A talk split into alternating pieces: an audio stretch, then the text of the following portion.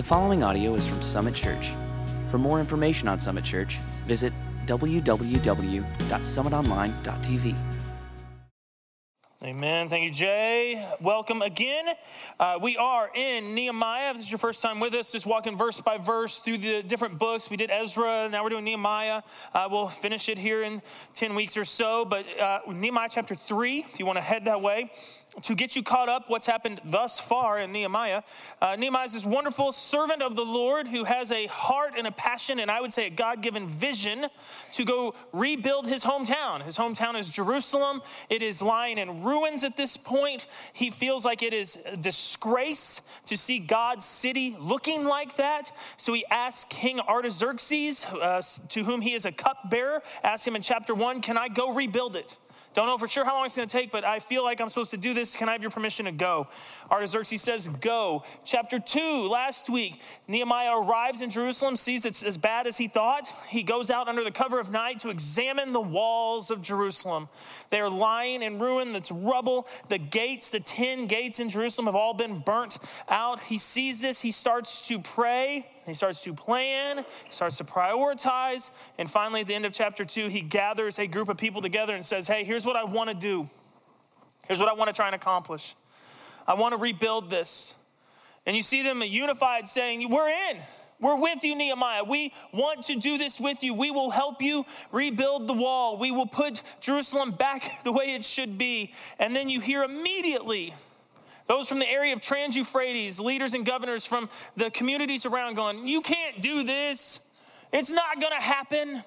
They begin to ridicule and question, saying, Does the king even know about this? You're, you don't have permission to do this. And we see Nehemiah respond, The God in heaven, the God in heaven will cause this to succeed. Because those who God calls, he equips. And Nehemiah has been called to do this, and he knows it will be a challenge and knows the, the job will be huge, enormous. But if God calls you to do it, you got to go. You got to do it, and you can't let the haters hate. And that's what we saw last week. And, and before we jump into chapter three, I just want to tell you this it is 32 verses of some of the most boring literature in the world. It is names, followed by the section of wall that that party or group of people built. So I, I read the passage for the week multiple times preparing for a message. I will tell you it takes about seven minutes to read Nehemiah chapter 3. I would encourage you, if you're a faster reader than me, most of you probably are, I would encourage you to do so. Today, with your permission, although I'm going to do it anyway, with, with your permission, I'm not going to read all 32 verses, okay? Uh, instead, I'm going to highlight about eight of them. Okay, but I don't want us to dismiss chapter three. Because if you just if you lift up out of the words themselves and look at the whole, it paints a really, really powerful and beautiful picture, as most of scripture does. So Nehemiah chapter 3 is important. It's just kind of a beat down to read it. So I want to highlight, look at it from maybe a little bit higher level. But before we do that, I want to just throw up a picture here so you understand what we're talking about here the enormity of the job. So this is a picture of the wall that Nehemiah proposed to build. Okay, the wall is two and a half miles long. They're not building just a couple hundred yards of wall. That's two and a half miles of wall that is to encompass the city of Jerusalem. It would be one thing to just build it new, but the existing wall is either lying in rubble or needs to completely be repaired. So, in some sections, particularly in the east, we know, archaeologists know that they moved the wall out turned around, got material from behind, built a new wall because it was so bad in the east. In the west, we're not really sure. Archaeologists haven't seen if he built a new wall or just repaired the old wall. But it's two and a half miles of wall. Uh, there's 10 gates you, that's represented there by the openings. Those are the gates. There's 10 gates that will be repaired because Nehemiah says they've all been burnt out, they're completely in ruin. Now, to put in perspective just how big this construction project is, this is not a retaining wall. This is a 40 foot tall fortification of a city. We're talking 40 feet tall and eight feet thick. I mean, I can't, uh, this is six. Eight feet thick. Each of the gates are double, like you've seen in, in old movies where you build a castle. You got the outer gate, then you got the eight feet in between, and you got the inner gate. This is a massive, massive, massive building project. It will take thousands of people. And Nehemiah is touted as an amazing leader, as he should be. He does not have enough people living in the city of Jerusalem to accomplish the task. So he goes out and recruits volunteers from cities as far as 20 miles away. They're not paid, they're just hearing the vision, buying into the vision, and going to serve and volunteer their time and their abilities and even their resources to accomplish this monstrous task. So in Nehemiah chapter 3, we have listed the 41 different groups of people. Now, the groups are massive, hundreds, if not thousands each.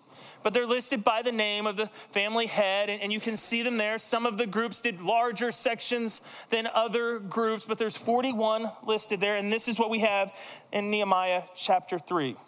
So we will begin in verse 1, but once again, we're just going to highlight a few of the bigger verses. Verse 1 Eliashib, the high priest, and his fellow priests went to work to rebuild the sheep gate. If we can get the picture back up again, real quick. The sheep gate is there in the northwest corner. You see, I've highlighted it in red. Why is it important? What is the sheep gate? Well, if you read the names of the gates, many of them are named for their function. So you want to take a stab at what the sheep gate was? It was a gate for sheep. Sheep gate was gate for sheep. Why? Well, notice where the temple is. See the temple there in the corner? Um, the sheep were used for sacrifices in the temple. So the sheep would be outside the city, they would come through the sheep gate and go to the temple. I'm not sure that just because Nehemiah lists the sheep gate in verse 1, that's what was built first. But it's likely it's what was built first, or at least prioritized as important because it was necessary to reinstitute worship. Worship needed sacrifice, the gate needed to be rebuilt. They were having trouble doing that. So, whether he starts there or just prioritizes it, that's where the building program focused its initial efforts at the sheep gate. And we see that the high priest and his fellow priests were the ones responsible for that gate. If you've been with us through Ezra and Nehemiah, the priests have not gotten a very good report.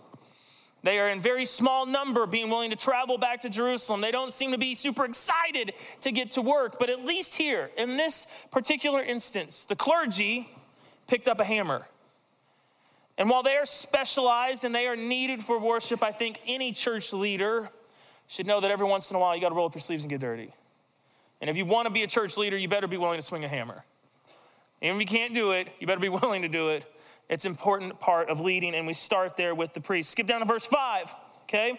While there were thousands and thousands and thousands of people building this wall, and the commitment as a whole was astronomical. 99.9% commitment, which is incredible when you think that people were brought in from foreign areas. I mean, this is incredible how focused and committed they were to the task. Verse 5 identifies just a few men who were not willing to do the work. Let's read it. The next section was repaired by the men of Tekoa, but their nobles would not put their shoulders to the work under their supervisors. Now, do not picture Pharaoh and Egypt and slaves, like their supervisors with whips, telling them, get to going, and they wouldn't work because they were rebelling. Supervisors were simply foremen. In a project like this, there's people who do the work and there's people who know how to do the work. Okay, and so I would be one of the people carrying the stone, and then someone would have to tell me how to fit the stone in the wall. That's what's going on here. But the noblemen of this particular area decided they were too good to work, they were too important to carry stones. They are the only people listed in all of chapter 3 who were like this. Now, we should rip on them. They are remembered for eternity as being the only lazy people who thought they were too good to do the work. The only ones listed in all of chapter 3. I do want to point out then how amazing, obviously, the vision of Nehemiah, the leadership of Nehemiah must have been. Because it only takes a few, right? To start to spread. Well, if they don't have to do it, then I don't have to do it. If they're, not doing it, well, I'll write a check instead of moving stone if that's what I need to do. Once again, if we take a step out and look at chapter three as a picture of the church, how the church should function, I think that's what it is ultimately. I think it's a picture. It's very, very dangerous as an individual and as the church collectively to have anyone who thinks that they're above having to work. And I'm not just talking about building a wall, I'm saying just doing the work of the church. There are some who, because of their position, because of their affluence, because of their brilliance, because of whatever, deem the work of the church to be beneath them. No, Jesus did not come to be served, but to serve. And if anyone doesn't get to work, it's him. But that's not how this kingdom, how this church is built. And so these few men who refused should be called out, and we should learn from them that these men needed to be addressed and they need to be removed because everyone had to do their part. Verse 7 Next to them, repairs were made by the men from Gibeon and Mizpah, Melatiah uh, of Gibeon and Jadon of Meronoth, places under the authority of the governors of Trans Euphrates. Why is verse 7 important? Those were men under the authority of governors of Trans Euphrates. Do you remember who the haters were from the end of chapter 2? The governors of Trans Euphrates. These were the same people who were jeering just a few weeks earlier, hey, you, you can't do this. And now they've sent men to work. They've sent hundreds, if not thousands, of people to work. I'm amazed by this, but I shouldn't be, right? I shouldn't be. Because God works that way. God softens hearts. God changes minds. God calls people who were once enemies to now be friends. I mean, isn't that how He works? Isn't that how He redeems and how He rescues? That's, that's just who He is. I shouldn't be shocked by this, but it's impressive. It stood out to me so much reading through it. Whoa, you got guys from there? That's incredible. How did you do that? Well, it may have been Nehemiah's leadership, but more than likely it was God's provision in His hand. And I want to tell you, church, we are not called just to reach and bring in the people that we like. We're called to reach and bring in everyone, even the haters. Need a chance to hear and be a part. That's how God works, and that's how we should. And I, I just want you to remember there is no one who is ever, ever too far gone for God. There is no one who is too far out, who is too removed, who is too broken, who is too sinful. That does not exist in God's mentality. And it should not exist then in ours as the church. We have to go reach and talk and bring in and allow to serve beside us those who were once enemies. And if you don't think that that's true, um, the dude who wrote most of the New Testament was once the biggest hater of the New Testament church the guy who set out to kill and destroy it, was called by God to now come and build it. You see, God loves taking those that we think are unreachable, transforming them, and then putting them to work. And I know in my experience, those who were the furthest, who have experienced the grace and the love of God, the power of Jesus, they become the most ferocious of advocates for the gospel. That's been my experience.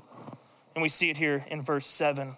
Now, we're always going to have overachievers, right? Uh, if you're an overachiever, raise your hand. If you're the person that always does more than you're supposed, raise your hand. Just call it out.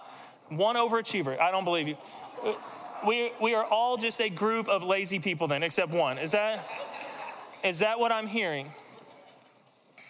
Nehemiah chapter 3, verse 11, we, ha- we find our overachievers. Malchijah, son of Harim, and Hasshub, son of Pahath Moab, repaired another section in the Tower of Ovens. Now, we have a problem with the translation here because in the Hebrew, it is very clear that what these men did is they finished the section that they were given by Nehemiah. You've got this section of eight foot thick, 40 foot tall wall. That's, that's what I'm giving you to do. When it says then they repaired another section, that means when they finished theirs, they asked for another to do. So the second section of wall, hey, we see that the dudes from wherever are failing a little bit. Can we hop over there and finish their section of the wall? And Nehemiah goes, great. And then they go, hey, we could like to build a tower now. Um, we would love to, we're, we're, we're done again. Go figure. Uh, we've just been killing it. So can we build a tower? And Nehemiah goes, yes, absolutely. Um, I am a bare minimum guy. Bare minimum.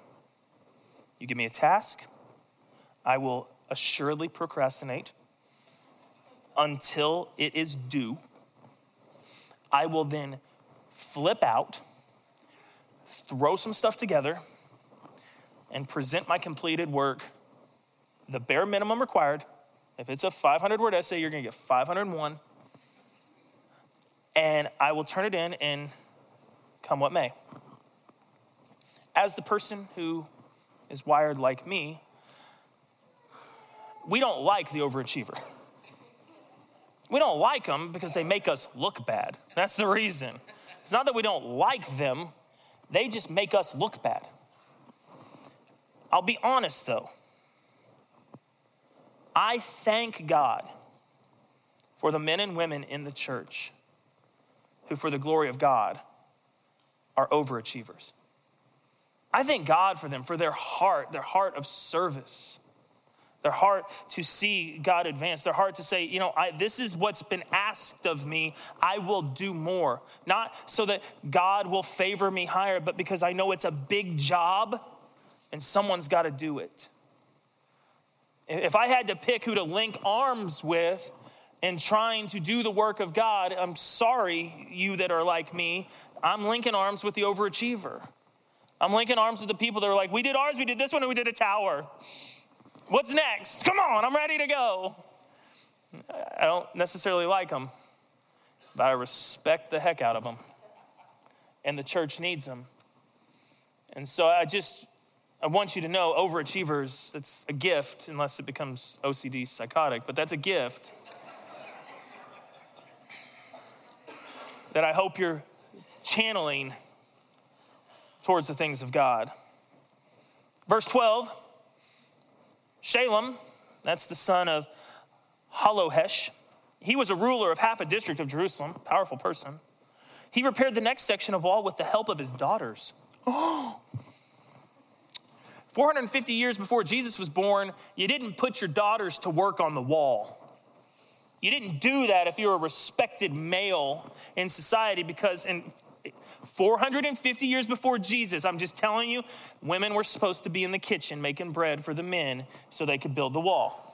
I'm not saying that is true today, just saying 450 years before Jesus, that's exactly where the women were supposed to be. And Shallum, some people say he didn't have a son.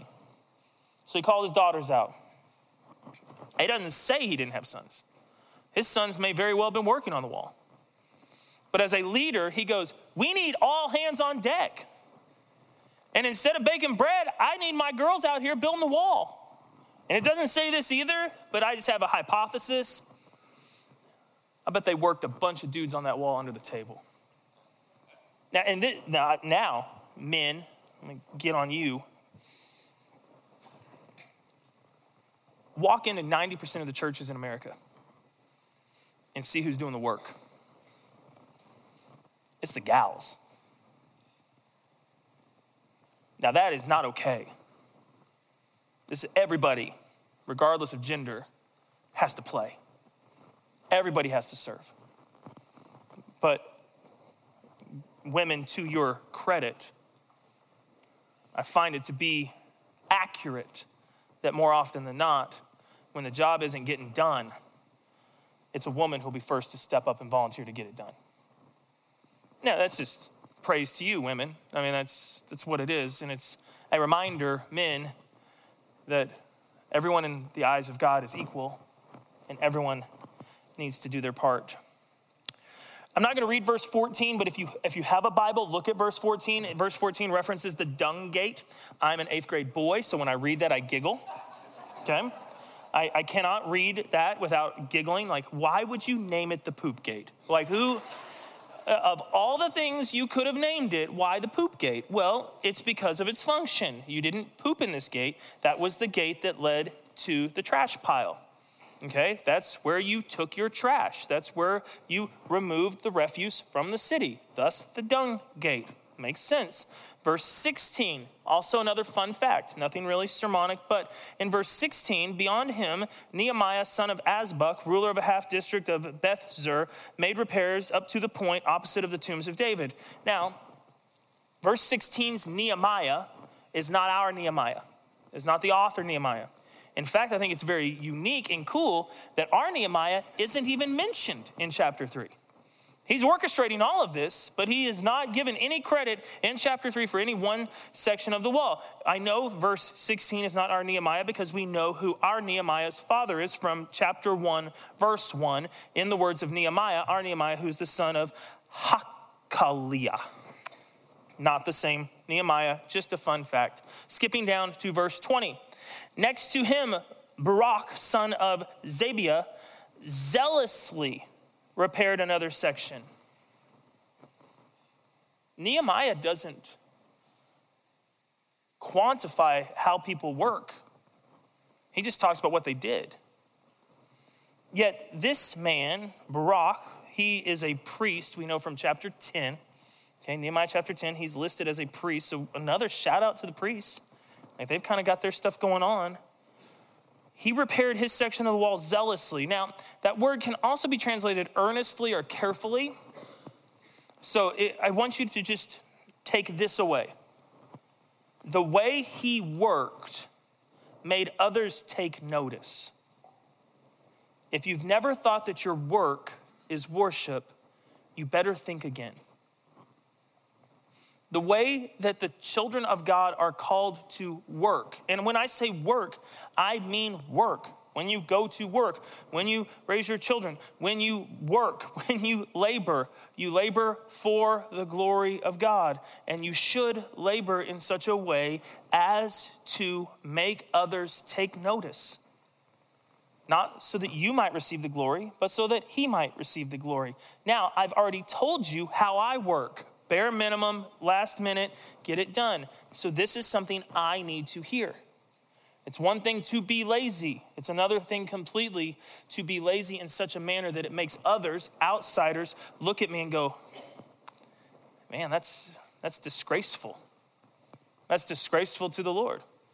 You've, I've been given a body and strength and a mind, and I should use it for His glory, even in the way that I work. And we have Baruch here doing just that. The last verse, verse 32, is full circle here. That's why I've put it on. And between the rooms above the corner of the sheep gate, remember, the goldsmiths and the merchants made their repairs. So, goldsmiths are artisans. Makes sense that they'd be there. There's other merchants who finished that last section of wall that concluded where? At the sheep gate. Sheep gate, verse 1, sheep gate, verse 32. Two and a half miles of wall, 40 foot tall, eight foot thick, have been completed by these 41 groups of men and women who were made up of a bunch of different types of people. Now, you would have to go through and read all 32 verses to pull this out. I will spare you doing that, although I encourage you to do this. Here is just a sampling of the groups of people that were mentioned on this project in chapter 3. There were the priests, as we've already highlighted. There were the men of Jericho. Why are they important? Well, because they came from 17 miles away. That's as the crow flies, not on the roads of the ancient Near East.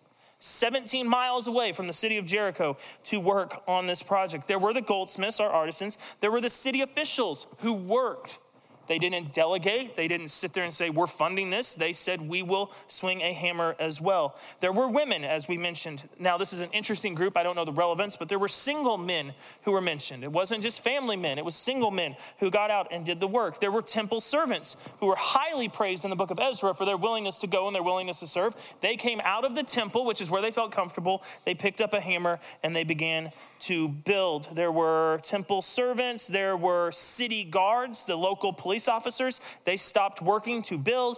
And then there were many types of merchants people who sold bread, people who made cloth, people who did different things. They came in to the scene and they worked. Now, if there was a merchant who you probably would not expect to leave the shop and go start building the wall. That merchant is found in Nehemiah chapter 3, verse 8, if you still have your Bibles open. Hananiah, who was one of the perfume makers, made repairs next to that.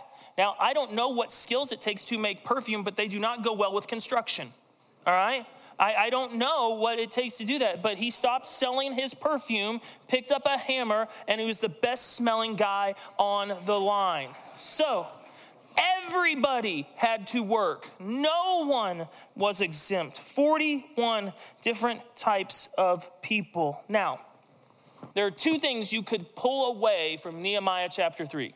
if you jump up to 10,000 feet, look down at it, the powerful message that this listing of people tells us and shows us. The first one thing you could pull away is how amazing Nehemiah is his leadership, his delegation, his management, his oversight, his ability to cast vision, his ability to recruit workers from miles and miles away from many different spheres of life, every race, ethnicity brought in for one purpose and one task that was almost 100% bought into by the people working. The task was accomplished. You could absolutely celebrate how much of a rock star Nehemiah is. And many have, but that's not what I want to do this morning. You could pull that out.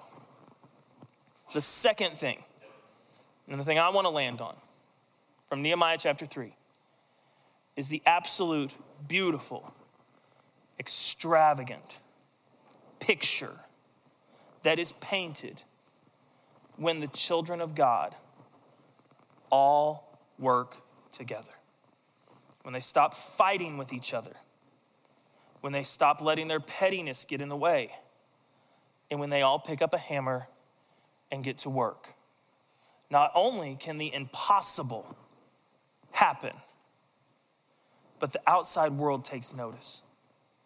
In the next few chapters, we will see multiple times how the enemies of Jerusalem stopped and saw what was accomplished by everyone working together, and they went, Wow, that's impressive. That's amazing. That's impossible. I do not think, church, that we need to give the outside world any more reasons to dislike us. I really don't. But one of the most beautiful ways to show the outside world who considers us enemies at this point, to show them the power of God is to work together. No one saying they're above it, no one's refusing to work with that person because of who they are or where they've been. Everybody from every walk of life working together to complete one mission, one task. And folks, our task was given in some of the final words of Jesus on this earth go and make disciples of all nations. That's the project. That's the wall that we, the church, have been called to build. So, if you are sitting in this room and you would say that you are a follower of Jesus, if you're not, that's awesome. You're welcome here. This is a safe place to ask questions, to hopefully be encouraged, to, to grow. Uh, you're, you're welcome here. But if you are someone who claims the name of Jesus, then I want you to know that by your leader, not Nehemiah, not me, by your leader, Jesus, you have been called to get to work.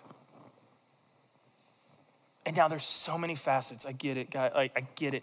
Making disciples of all nations. Well, so am I supposed to be a missionary? Am I supposed to do this? Am I, uh, do I have what, what, what am I supposed to do? Let me try and make it simple because Jesus did love your neighbor. Is that the whole mission? Uh uh-uh. uh But it's the prescribed plan for how to complete the mission. Nehemiah said, build a wall. Jesus said, love your neighbor as yourself. What does that mean? How do I love my neighbor? Who is my neighbor? I'm glad you asked. Jesus told us that as well. Your neighbor is anyone you come into contact with. He defined that very clearly in the parable of the Good Samaritan. Your neighbor is anyone you come into contact with. So it's coworkers, it's the people that live next door to you who are your neighbors. It is people that you see on airplanes. It's you your neighbor is anyone you come into contact with, and you are called to love them for the purpose of fulfilling the mission or the task given to us by Jesus. So how do you love everyone you come into contact with? You serve them. Jesus also told us that. You use your hands to serve them. Now, there's a, there's a quote that I read this week that's it's pretty intense. It's a little heavy, but I want you to read it. Let no man open their mouth to tell of Jesus unless their hands are calloused by service.